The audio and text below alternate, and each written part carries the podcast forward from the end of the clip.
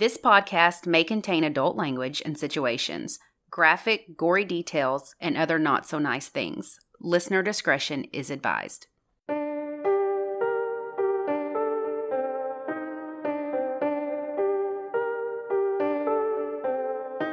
I'm Ashley. And I'm Lacey, and this is United States of Murder. This week, we're in North Dakota discussing a house fire that revealed a potential affair and a murder. Then we'll talk about a young boy's will to live. Buckle up and join us on this dark and twisted ride through the Peace Garden State. The true crime world is filled with cover ups and red herrings. As most of you know, a red herring is a misleading clue that directs detectives away from the truth and serves as a distraction. Murders are tough enough for investigators to solve, but when the crime scene has been messed with, that makes it even more complicated. Sometimes. Sometimes criminals aren't as clever as they think they are, and we love when they're sloppy. The criminals I talk about today straight up suck at covering their tracks, and you'll quickly understand why. Chad Entzel was born on March 31st, 1977, and was a Little League coach from Halliday, North Dakota. Chad was an active and adventurous man who had a lot of hobbies. He was great at bowling. Must be nice because I'm not. he also enjoyed throwing darts, golfing, and stock car racing in the summer. He was just a, a dude. Yeah, very cool. Just a dude. Yeah. On May 21st, 2016, he married Nikki Hines, who owned a baking business. They both lived with Nikki's two sons, Marcus and Christopher, from previous relationships on the outskirts of Bismarck, North Dakota. On the morning of January 2nd, 2020, Nikki called 911 to report a fire at their home. She said she arrived home to find their house filled with smoke and that her husband, Chad, may be trapped inside. When firefighters arrived, they found 42 year old Chad's lifeless body, but not from smoke inhalation or a fire, even though there was a fire. He was nude on his bedroom floor with two gunshot wounds to the head. Naked and shot? Yes, exactly. And the house on fire. Mm-hmm. And there were two small fires in the house. So the boys weren't home. Correct. kids. Okay. Correct. It was just Chad there. So she must have looked inside, or maybe his truck was there. To why would she think he was trapped? I guess because she assumed he was home. But good, Good, Good sleuthing. observation. so at first they were thinking that it was a suicide and the fire was an accident until they realized there were two fires. You can't have an accidental fire for like two accidents that didn't re- weren't related. right. So in the basement there was a propane heater there that had caught on fire.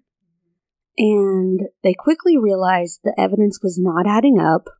Chad was shot twice, and they thought both wounds would have been fatal. As in, like, it didn't nip his ear, it didn't miss. It was two fatal gunshot blows to the head. The gun was not beside him, it was on the bed beside a bottle of liquor. Yeah, that that's not a suicide. and Chad was on the floor, and the gun was on the side of the bed furthest away from Chad. So let's say the gun was on the right side of the bed, but Chad was on the left side of the floor. So it wasn't like he could have shot himself and fallen to the floor and the gun. Right. It was way too far away. It didn't make any sense. And they were like, okay, two fires in two different locations. And then an arson dog was taken to the scene and it detected an accelerant. So at this Mm. point, they believed a murder had taken place. Chad had a security camera on his property, and the police were able to take a look at it and piece together what likely happened. So, the night of Chad's death, his wife Nikki was making frequent trips to the house, and she wasn't alone. She was with another man, like she kept going in and out, in and out. Made no sense. She didn't, With another dude. with another dude. Yep. And it's on the security camera. Yep. So the police interviewed Nikki and she confirmed what they already knew. She was having an affair. In her own house? I don't think she, I don't know. She hasn't spoken about it. She's. I'll get to it, but um. Sorry, wasn't No, you're good. You're but good. But I'm like, why would you? I mean, I know it. Everybody seems to be having affairs these days, all willy nilly. Like it doesn't matter. But don't take them. don't to the take them to your. Don't, Absurd. don't shit where you eat. Yeah, I don't even know. Well, she didn't admit to having the affair, by the way. So she claimed he wasn't her type. She's like, I'm not into this guy. Short guy. So he was a Canadian guy named Earl Howard. And they found footage from the local Walmart of the two of them kissing. At the Walmart. I gotta say, I don't think I've ever kissed at a Walmart. I really I don't probably think so. have. I'm like, maybe, maybe back in the day as a teenager, but definitely. Not kissing at the Walmart. Sorry. Yeah, he Sorry. really. Uh, he- this sounds southern to me. I'm just saying, It really does. but they found footage of them all around town, so it was obvious they were a couple. Well, she claimed she was just kissing him on the cheek. That's how she greets her friends. She was just bullshitting and trying to lie.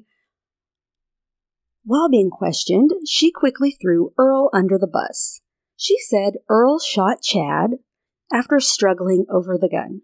She claimed she was outside waiting in the car, but they weren't buying it. She later changed her story that she was walking and then heard the gunshots. She changed up her story a lot. hmm Then they questioned Earl, and he denied shooting Chad and gave the opposite story. He claimed Nikki shot her husband while he was waiting in the car. However, he did admit that he helped her by burning evidence. Like the whole house. Yeah. He also confirmed the affair. He said he took a trip to Minnesota. Why are you already laughing? Like, these are grown adults, and it just seems so. I don't know. He took a trip to Minnesota, and she met him in Minneapolis, and they went to the Mall of America. That's where the affair started. At the mall? Of America. They like shopping places. I think there's an amusement park in there too. They're making out at Walmart. They're meeting at the mall. Doesn't this seem like a high school relationship? It really does. and he's in his early 40s. It's like, I don't know. I'm in my early 40s, and it let just me seems just very no. immature, this relationship. Mm-mm. So they didn't know which one pulled the trigger, but they knew that Nikki and Earl were both involved. Both Earl Howard and Nikki Entzel were charged with conspiracy to commit murder and conspiracy to commit arson. Investigators say the motive for killing Chad involved a love triangle and plans to receive his life insurance. Nikki was, of course, the beneficiary. Earl accepted a plea deal and was sentenced to 25 years in prison in February of 2022. He won't be eligible for parole until he's around 64 years old. Chad's family was also supportive of the plea deal. They believed that this would at least put half of the case behind them. He didn't make a statement during the sentencing hearing, but Chad's sister and mother did make statements. His sister said, You have devastated our lives, and my family is past the brink of exhaustion. And his mother, Deb, told Earl that he created a wound so deep that will never, ever heal. And she said a mother should never outlive their child. Nikki, on the other hand, went to trial. She, to this day, claims she's innocent. It came to light that she and Earl allegedly placed several liquor bottles in Chad's bedroom because she ended up alleging that he was a wife beating alcoholic, even though he had no history of this. Her defense did not call any witnesses to the stand. For the prosecution, several friends, colleagues, and even Chad's ex wife testified that Chad was not a violent person and only drank alcohol on social occasions. The state in total called 44 witnesses to testify, Oh shit. and she had zero. Prosecutors said that after Nikki and Earl killed Chad, they positioned a propane fueled space heater near Chad's bed in hopes that it would catch fire and destroy any physical evidence left behind. This didn't work. When the house failed to catch fire, One or both of them returned days later to start a second fire on top of the basement's furnace. So they could tell it wasn't done at the same time. Days later, Yes. I have so many questions. Like, where are your kids? Where are you staying? I You're tried to destroying- find this. I'm assuming, I don't know, I'm assuming she was staying with Earl. I don't know where her children were, and I could not find her children's ages. Well, and then you're also destroying. Oh, They could potentially be with their fathers. Right, right, but Yeah, it's a mess. A large part of the trial focused on the surveillance video taken from Chad's home in the hours preceding his death. The footage showed Nikki and Earl entering and leaving Chad's home, all while he was at a bowling game hours before he was murdered. As in, that's probably when they started putting the tanks in there. Right. Around the time Chad was believed to have been killed, someone turned off the camera using Nikki's login details. Four days before the murder, prosecutors noted that Nikki took out a renter's insurance policy worth $26,000, which is a red flag when there's a fire, and she was also the sole beneficiary to Chad's $600,000 life insurance policy. And she inquired within days of his murder about this like right away. And she also emailed Earl insurance documents two days before his death. I guess, like, here's, I don't Here's know. all the info. Mhm. After just a two hour deliberation, Nikki was convicted in October of 2022 of conspiracy to commit arson, conspiracy to mi- commit murder, and conspiracy to tamper with physical evidence.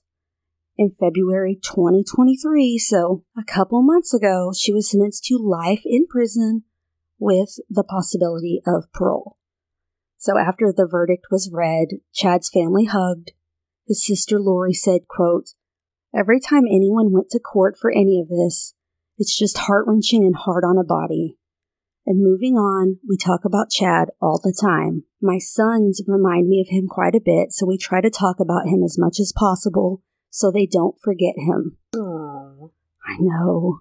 My sources were the Grand Forks Herald, Oxygen, and ABC News, and there's a 2020 episode called The Last Strike that I will add to the show notes. so no one. So she wasn't charged with. She was charged with conspiracy. Yeah, because they could not prove Who did it? Who did it? hmm So basically, the surveillance footage of them in and out, in and out, before and then her turning off the camera is what. Right. Seal she the was deal. Definitely involved, but Yeah, they so- can't prove exactly. And she still says she's innocent. The media painted her in a bad light, always. and it's one of those things. It's very hard to believe a word she says because it's Cause She's a murderer. it's pretty obvious. I mean, you're on camera. I mean, at this point, just admit it. right. Right. I don't Oh. know. That was kind of a shorter case, but I hadn't seen it covered before, so I thought, why not? Well, mine, there is no murder. Oh, So it's completely different than yours. No mayhem. no mayhem. It's a love story. It's not a love story. Just It took a stop, turn. stop guessing. United States of Love. no. Do you know what a grain auger is? Um, no, I don't. So, an auger is considered one of the most helpful yet hazardous pieces of equipment found on a farm. It's used to transport grain from the harvester for transporting. So, it kind of looks like a screw. It picks up the grain like while it's spinning and moves it up to where it's going. Hmm. So, the engine is connected by a flat bar called the power takeoff, and it spins and the auger turns and it transports the grain. Oh, these are big. Yeah. Googling it right now. Wow. Okay. and we'll post pictures. Yeah. So it transports grain, it can transport feed, Mhm. small things like Mhm. that. So 18 year old John Thompson lived in Hurdsfield, North Dakota with his family on a 1,600 acre farm. Wow. On January 1st, 1992, John headed out to do the morning chores on the farm. His parents were out of town for a funeral, so he was kind of left to, to do it all on his own. One of the chores on the list was for him to unload some barley from a dump truck with the grain auger. The auger's job kind of works like a conveyor belt and pulls the barley out of the dump truck and up into the grain silo. But first, he had to unload some pig feed using the same auger. Mm. And you don't necessarily have to run it, you just kind of turn it on and it basically runs itself, and you just Okay. kind of stand there and watch it. Hmm. So, what's the one thing with farm equipment? It's scary. Well, also it's scary, scary. but safety. Oh yeah, for You know, sure. no loose clothing, nothing that could possibly get sucked in or either Mhm. pull you in, strangle you. Safeguards are in place and you have to pay attention. Safety glasses are used a lot, gloves, steel toe boots. Listen to me over here like I run farm equipment. well, you are watching that farmer show, so you kind of got it I feel like right. I feel like I'm basically a farmer now. Expert in, Yeah. in it now. Yes. So, anyways, but you know enough if you've been around machinery to know that that shit's dangerous and you have to be very careful. hmm But John didn't follow these rules that day for whatever reason. He was wearing loose fitting clothing, and at one point, he and his dog were goofing off, jumping around. John slipped on a piece of ice and fell towards the takeout shaft of the auger, which did not have a safety shield on it. Oh my gosh. The next thing he remembers, he's waking up. He's lying on his left side and he could couldn't see his right arm, so he assumed it was broken and kind of laying behind him. Mm. Then he tried to get up using his left arm. Then he realizes both of his arms had been sliced off by the farm equipment when he fell. Like he was so such in such shock he wasn't feeling pain yet. No. No. Oh my gosh. he struggled to get up off the ground because he has no arms. So he was on the ground at this He- point, like it kicked him out. Somehow? Yeah, like he fell into it first with, with his both hands. both arms, and it kind of flung him, I guess, backwards. Oh my gosh.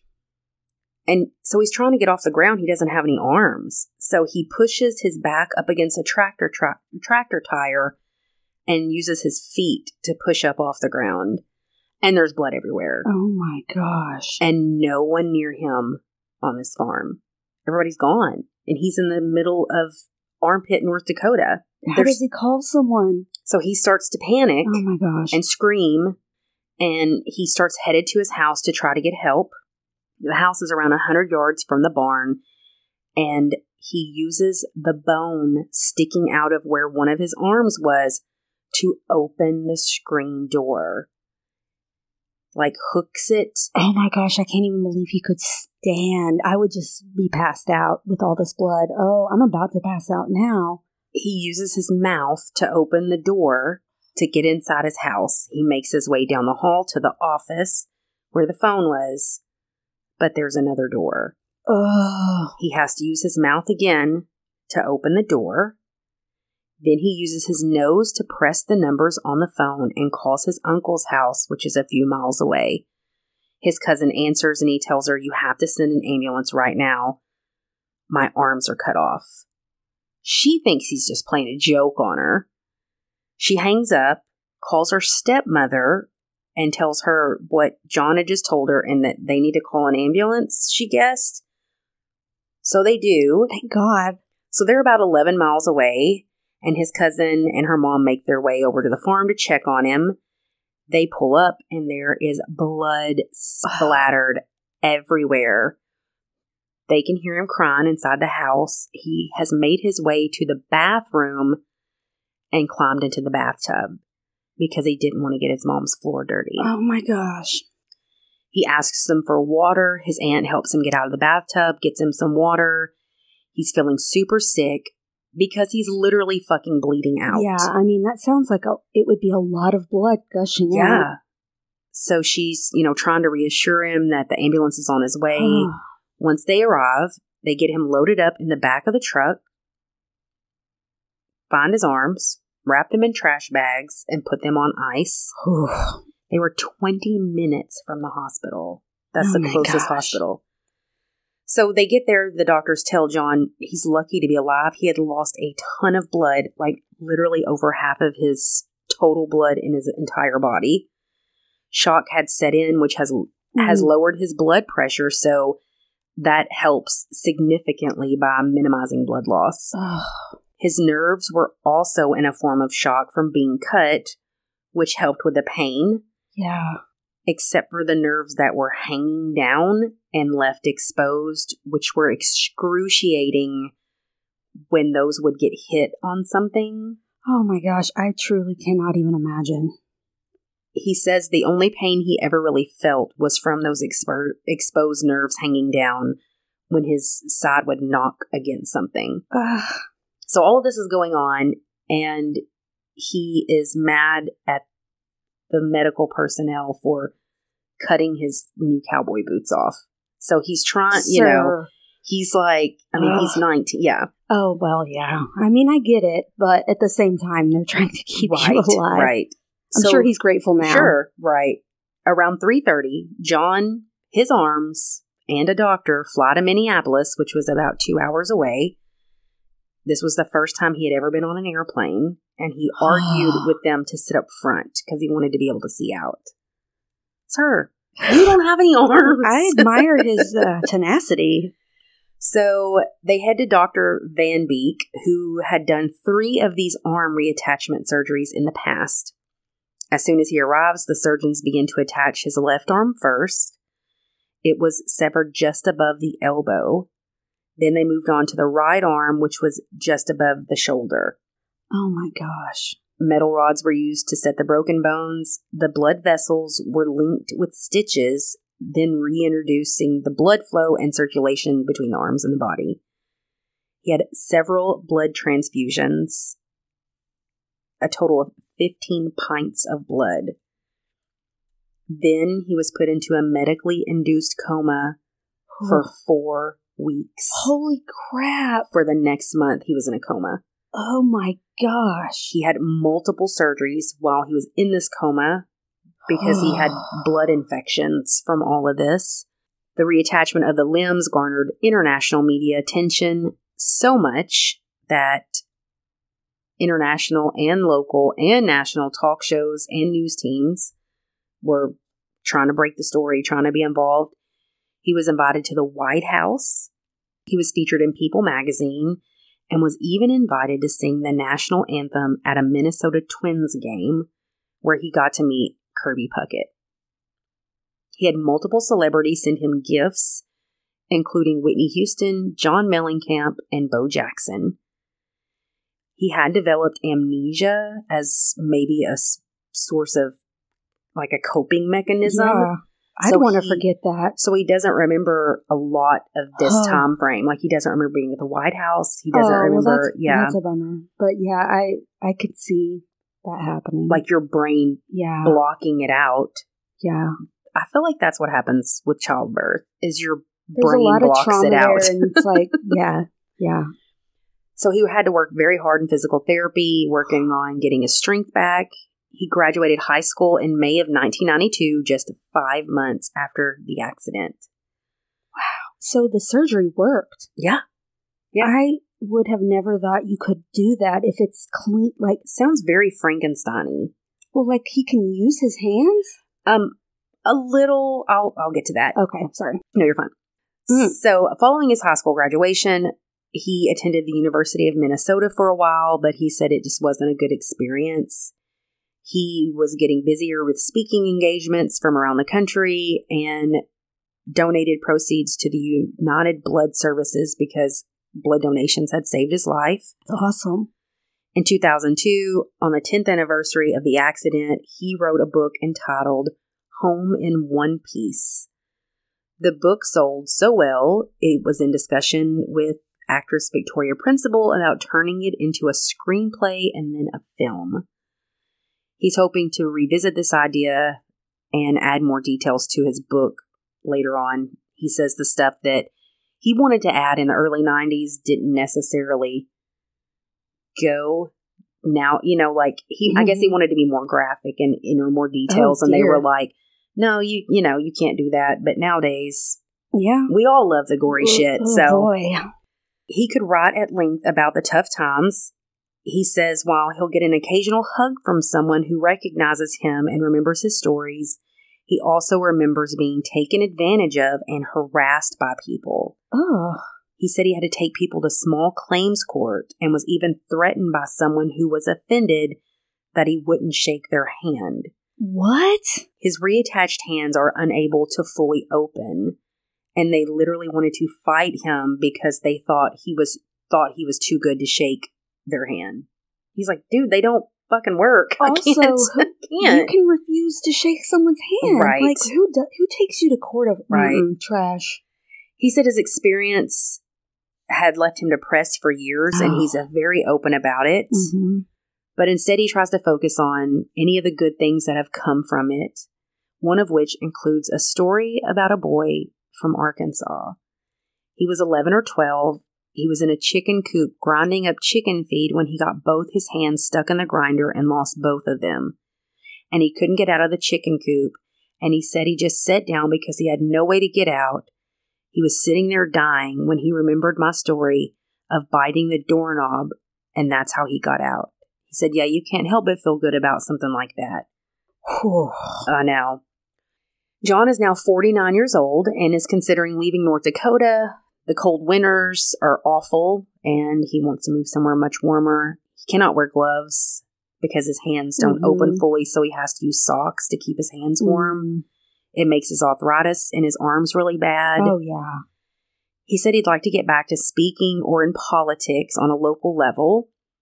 He says telling his story still gives him a purpose and makes him feel like he's making a difference, and that's all he really wants to do is to help others. I love that. That's mm. So I didn't know that farming was one of the most dangerous jobs. Did you? I didn't necessarily know, but it seems like there's. I couldn't do it because there's a lot of big equipment. I'm very accident prone. So No. globally, at least 170,000 agriculture workers are fatally injured every year. Holy crap!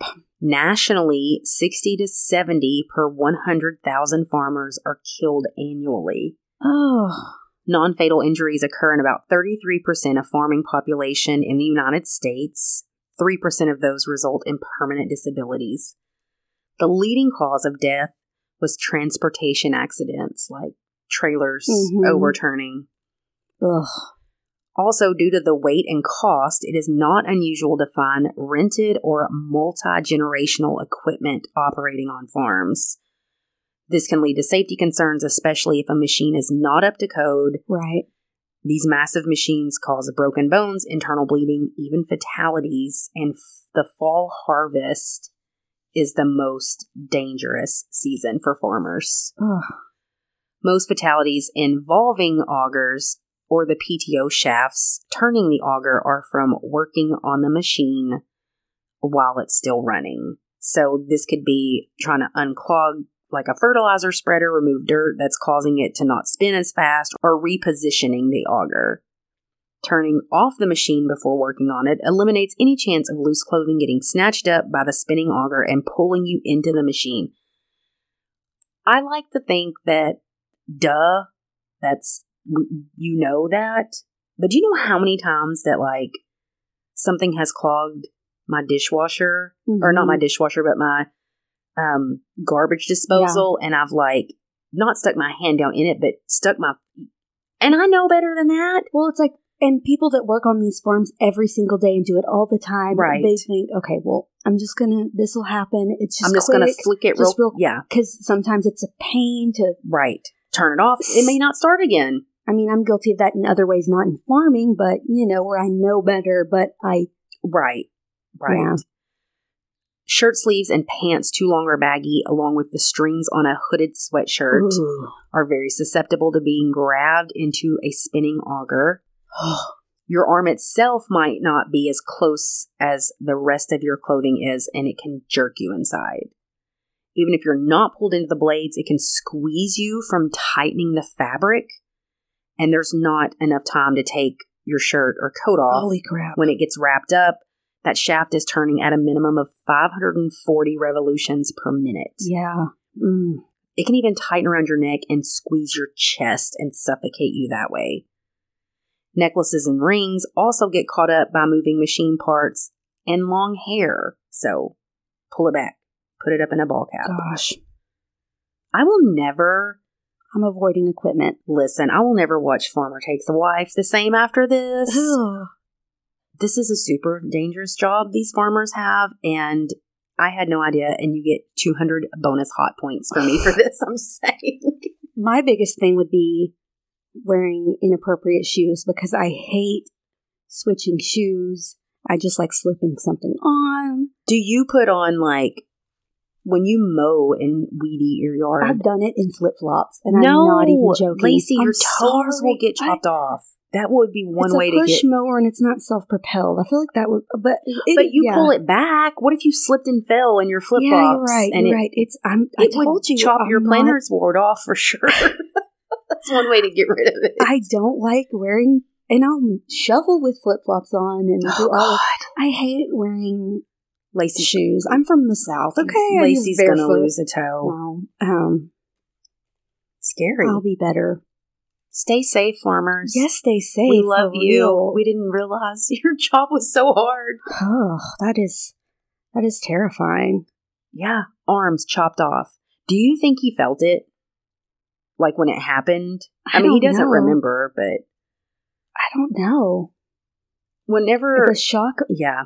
I, I've never had something that bad happen to me. You know, that's shocking. I have never either. I did. I was washing dishes one time and broke a saucer. I'm still not even sure how I did it, but I had it in my hand and was running. And I don't know if it went from hot water to the cold water that was I was rinsing it with, and that caused it to break. But it broke in my hand, and when it broke, I kind of did my hand like Mhm. that and shoved that glass up underneath.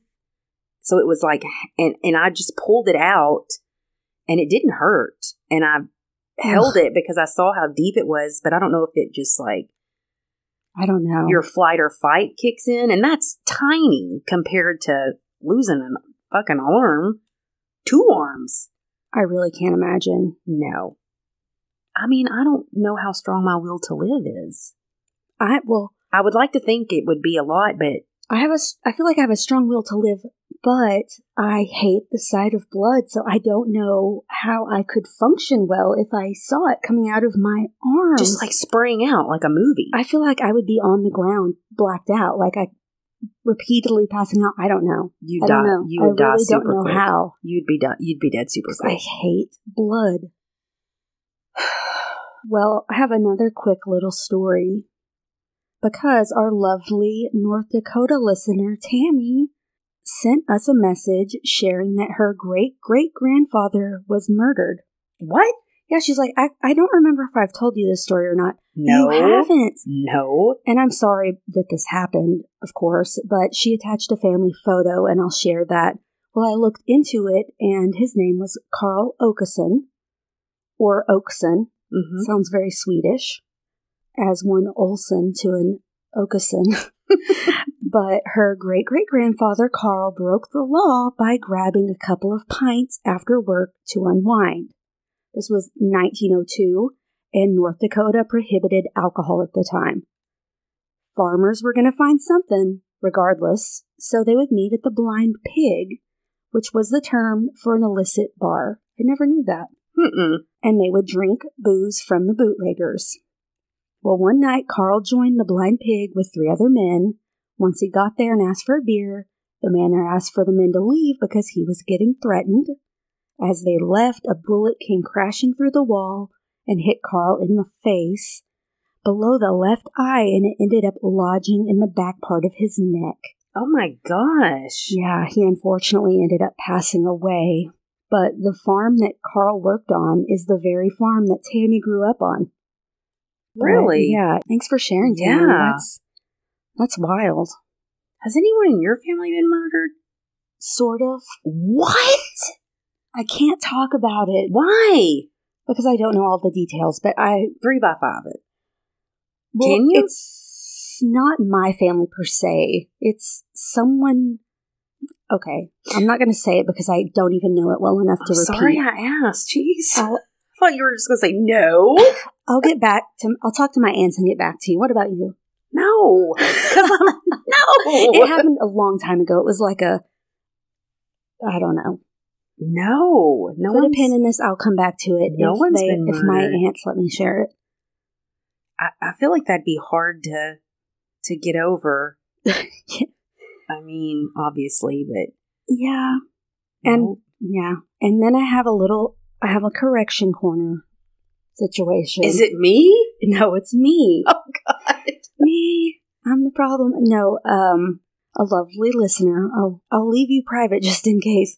But she sent us a message about the last episode where you covered Suzanne Collins Mm-hmm. and you were kind of talking about the whole the trial and at first they thought he had multiple personalities and da da da da da Uh huh. and then you're like they switched the diagnosis later to i think you said borderline personality disorder and i was kind of like Yes. good or whatever and in my head i knew what i was meaning but i can understand how people would be like what do you mean good i felt like the multiple personality disorder thing is used so much as a scape scapegoat Uh huh. like ted bundy tried it mm-hmm. so I was annoyed that he went to that. And then they uh, later said, scratch that, he doesn't have it. right. So then when you said, oh, this was actually his diagnosis, I was like, good, meaning like they changed the diagnosis. You're glad that they came up with the correct diagnosis. Correct. But when I said that, I, I could see how some would think I meant like, oh, borderline personality disorder, good, because they're bad or no, or- I didn't take it like that. No, but I- well, when I got the email, I'm like, that's not what I said. And then I listened back and I'm like, okay, I can, I can see how someone would take it differently because they're not in my head. They don't know why I'm saying, well, good. But anyway, just a quick thing. I know people with bipolar disorder, with borderline personality disorder aren't always manipulative or destructive. And that's definitely not what I meant. Oh, I didn't take it like that. I I don't. I mean, I knew what you meant. anyway, I just wanted to let y'all know. I mean, if you have bipolar disorder or borderline personality disorder or histrionic personality disorder, definitely don't think of you as criminals or killers or would be anything. Now that I'm rambling, I'm probably digging myself in a hole. Shut, shut up. I'm just going to stop because I'm like, I don't know. I'm just sorry. I didn't mean to make it sound like he was bad because right. he had that. I I hope that makes sense and let me know if it doesn't. but moving on. Yeah, I just dug a hole. Um no, I I I know what I know what you mean, and But- you just want to make sure that you don't. Well, yeah. It's like when I was saying it, I knew what I was meaning, but I could see someone, especially if someone has it, they could be like, "Well, what do you mean?" right. Yeah, I, I didn't mean it that way, but I totally understand why someone would think that. Well, thank you for correcting that. Yeah, it's me. I'm the. Don't Anyway. sing. I won't. We have two new patrons. Yay! I haven't put them in the board yet, our pin board, but Allison M from Oklahoma. Thanks, Allison. Thank you. I think Arkansas is the new Oklahoma with tornadoes. But thank you, Allison. And we have Angela S from California. Very cool. Thanks. We love it. Keep it coming. Keep it coming. Now that we have our map above us again, I can check everything out. We're still missing, let's see, South Dakota, Minnesota, Iowa, Colo- Colorado? No patrons there? Damn. New Mexico, Wyoming, makes sense. Oh, Gosh. Idaho and Montana, did I say that? And Alabama. Alabama doesn't like us. Hold Okay, we've got every state in the South except Alabama. um, I ho- did we make a roll tide joke? Honestly, I don't care enough about sports. I don't know. Then no, we wouldn't have. And real quick, if you want to join us on Patreon and get early ad-free episodes, monthly bonus episodes, stickers, and more, just head to patreon.com slash United States of Murder. Join us on Facebook and Instagram at United States of Murder. And if you like us, leave a review. That helps us in the Apple algorithm, and it's free. Someone gave us a really sweet one. It's from Abigail. Abigail, send us your info and we'll send you a sticker. Anything else? Oh, no, nothing here. I got nothing. I'll save it for the wacky. I want to. I you know, I want to watch a good scary movie, and I've been trying to find one. Have you seen that show Piggy? I've, I know what you're talking about. I keep It's on seeing- Hulu. I no, keep seeing the things. I click on it and I'm like, that just seems, I don't know, I, I've I've had kind of cringy. I've had zero desire to um watch it, but then I was listening to another podcast and one of their hosts was saying that they watched it and it was really good. Like in on the Hmm. horror level, it was a good. So I'm like, well, shit. Now I have to watch that. I've just been watching the horror that is the Weather Channel, which is new for me. So that's I haven't watched anything really other than the news, which is odd, but anyway, and by the way, we are okay. We thank you. We got a lot of emails and stuff asking if we were Mm. okay from the tornado, and thank you very much. We are. Not a lot of people are as fortunate. Unfortunately, it's We have tornado fatigue. Central Arkansas got hit pretty hard and it's pretty bad. I mean, I'm not going to lie. It's people Well, you guys went out on Sunday and volunteered to help with cleanup and stuff. And I'm sure that was just a very sad to, It to was see. shocking Yeah. because downtown did not get hit, luckily, but West Little Rock did. And once you start driving that way, everything's fine. And then you turn off and start walking up a road, bam, a whole neighborhood. Trees just uprooted completely with concrete. Like, I, it's hard to even. I was just staring at it like, how is something that strong to pull a big old tree up from the Mhm. roots and the roots are out of the ground? It's really bad. And then we had bad storms today, this morning. this morning, and we got a tornado, another one could be coming, and luckily it didn't. Oh, we are fatigued. I literally cannot talk about this or I'll start crying. I know it was it was um it was scary. It's the most scared I've been as an adult because we didn't know where it was going to go. It kept changing directions. There was a second one in the sky. And you live a little further north than me and you were in a storm cellar. And, with my child. and I'm sure he was panicking. I feel terrible that he had to experience that. it was um it was not good. We could hear it. Ugh. It tore trees over all around us and busted windows out of Mhm. houses and cars and we will never forget it. I mean, um, it's yeah it's going to take a long time for a lot of these neighborhoods to look normal again and some of these homes have to just be yeah. It pushed down it also is very I don't want to say we have PTSD because I'm not comparing it to anyone who has like PTSD from a war or you know anything like that but we were at um lunch on Sunday afternoon after his basketball game and the restaurant we were at in Conway is by railroad railroad tracks. We didn't realize it. We went in and we sat Mhm. down and we were starting, you know, to get our drink order and eat and everything and everything comes out and a, we hear a train coming and Max and I both stopped Mm. and we looked outside and I guess the look on our faces because Max's dad, you know, I guess he recognized, and Max goes, Why is it so cloudy outside? And then we heard the train horn, you know, yeah yeah tooting along. And we both kind of breathed that sigh of relief and we just went on. And then after we left, his dad had pulled me aside and he said, When y'all heard that sound, you both stopped and you looked. hmm And it's just that guttural instinct, I guess, it's that something sounded similar to it sounded similar to what it's like rumbling to what we Mhm. heard when because it sucks all the sound out. All you hear is just this enormous roar like a train. And that's what we heard. And it's like it triggered something in Max and I both. And in that split second, both of us panicked all I over get again. it.